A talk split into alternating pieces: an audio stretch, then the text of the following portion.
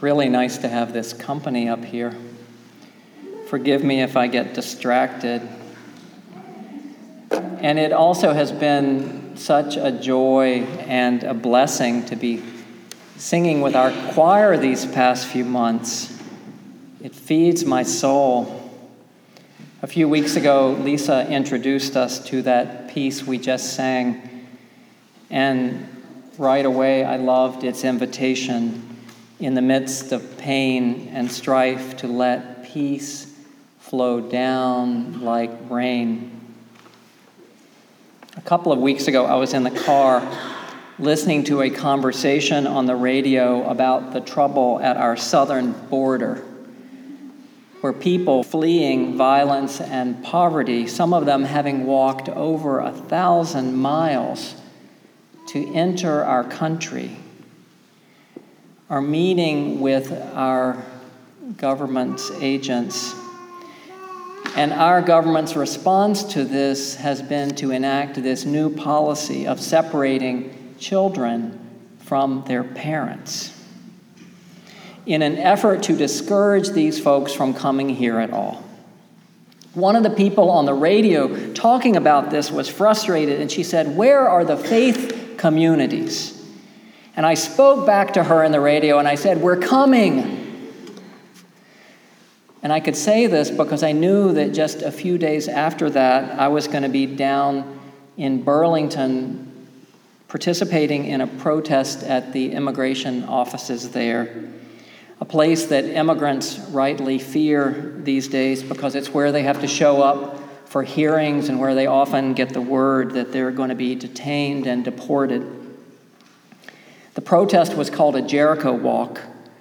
From the story in the Bible where Joshua and his followers marched and marched around the city of Jericho until the walls came tumbling down.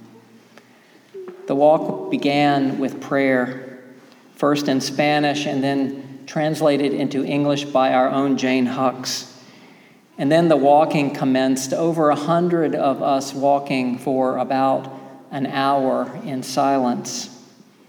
And then we prayed again at the end, and then the couple of rabbis there sounded their shofars, and we all turned toward that ice building and we lifted a loud unison cry for as long as we could praying that one day those walls of injustice will come down.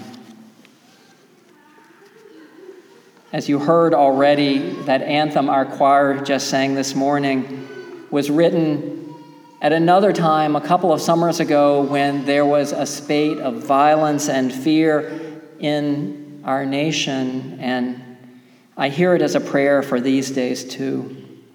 Let peace, like welcome rain, flow freely down to heal this dry, parched land. Come soothe the summer's wounded soul and flood the burning fears we hold with truth and hope and deeper understanding. For all are thirsty here. To live in this world in these days you need to be able to hold as best you can the pain and the suffering, and at the same time to keep your heart open and to keep asking, What can I do about this? And at the same time, you have to be able to make room for peace and even for joy. Because if you don't, I don't know how you can carry on.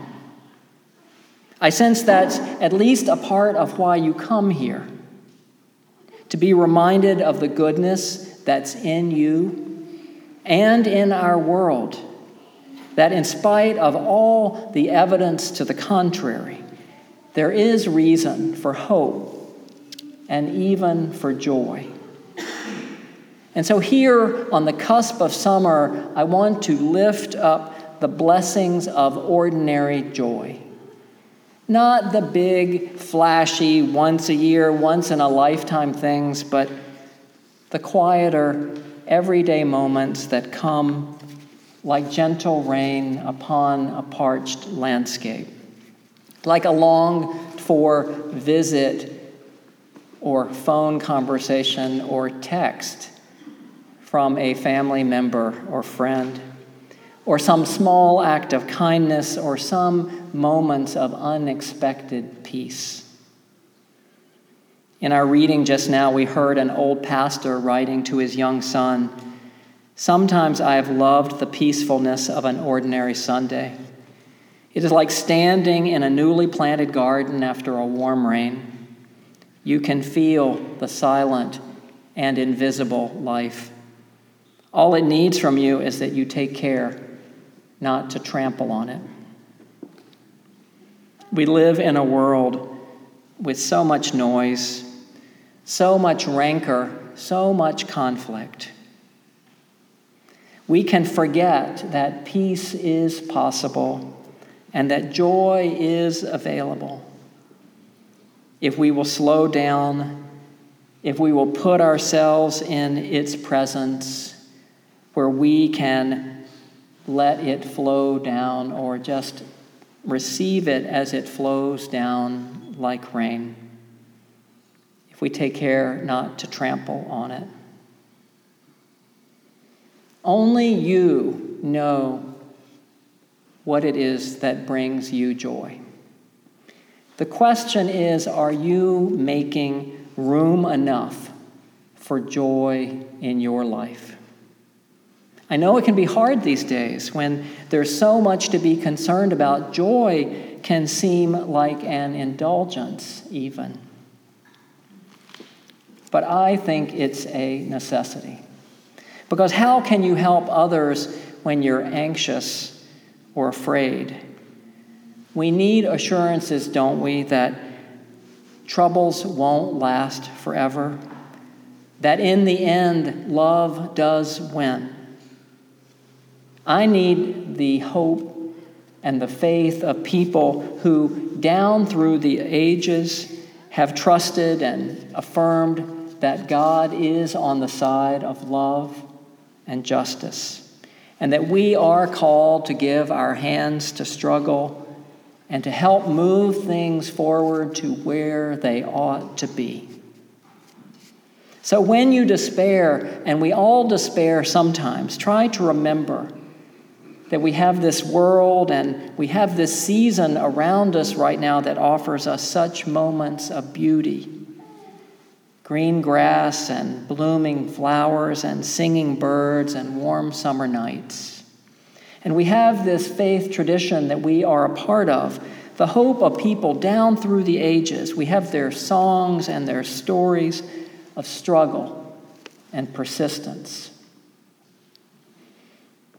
If you were paying attention to the news this week, you saw that several of our leaders in Washington quoted the Bible to support their agenda of separating children from parents. They did this because people across the theological spectrum, people of varied faiths, have almost all been coming out against this heartless policy. Even Franklin Graham. Do you know Franklin Graham? The son of Billy Graham, who's about as theologically narrow as you can get, even he came out against it. He called it disgraceful. I think you know that both the Hebrew and the Christian scriptures are full of texts saying that God is always more inclined toward the poor and the marginalized than toward the rich and the powerful. The book of Deuteronomy says, Do not deprive foreigners and orphans of their rights. Remember that you were slaves in Egypt. One day Jesus looked out at his disciples and said, Blessed are you who are poor, for yours is the kingdom of God. We are all hungry people. We are all longing, thirsty souls. But isn't it incumbent on us if we are among those who aren't as hungry, if we are those who do have some resources and have some access to joy and peace and freedom, isn't it up to us to do all that we can do? To lift our voices and use our strength so that others can be free too. to find joy in doing what's right, working for the common good, sharing our joy with a world so hungry for it.